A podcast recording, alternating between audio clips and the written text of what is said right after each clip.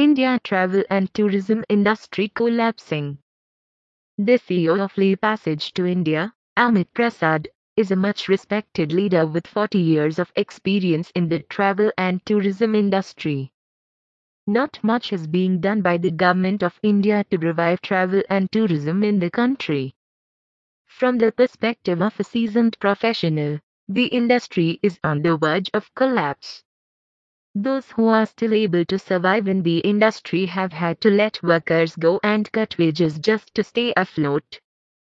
Today, despite four decades of a successful business, he said there is much to be worried about for the future of travel and tourism. Soft-spoken and articulate, Prasad regrets that not much is being done to revive the industry, which provides jobs to millions of people in the country. Not one to mince words, Amit said that the tourism industry is on the verge of collapse. Prasad said, "The government continues to be a mute spectator with no plans or policies in place to revive it, tourism. I am not sure the role the Ministry of Tourism serves in this situation. There are no constructive discussions, plans, campaigns on the revival and image of India. Suddenly the focus is only on domestic tourism, not realizing the value and foreign exchange the foreign clientele bring.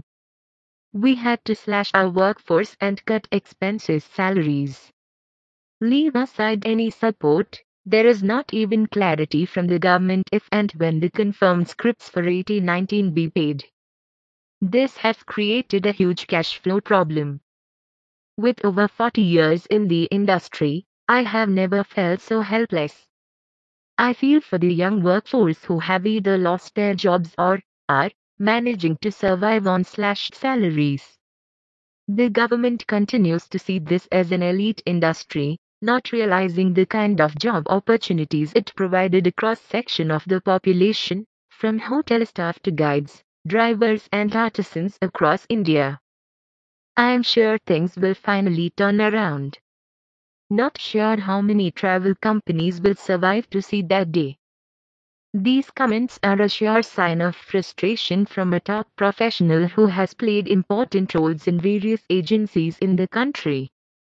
Because of the severity of the situation due to the impact of COVID nineteen, the government of India has to step in to breathe life back into travel and tourism. Hush rebuilding travel.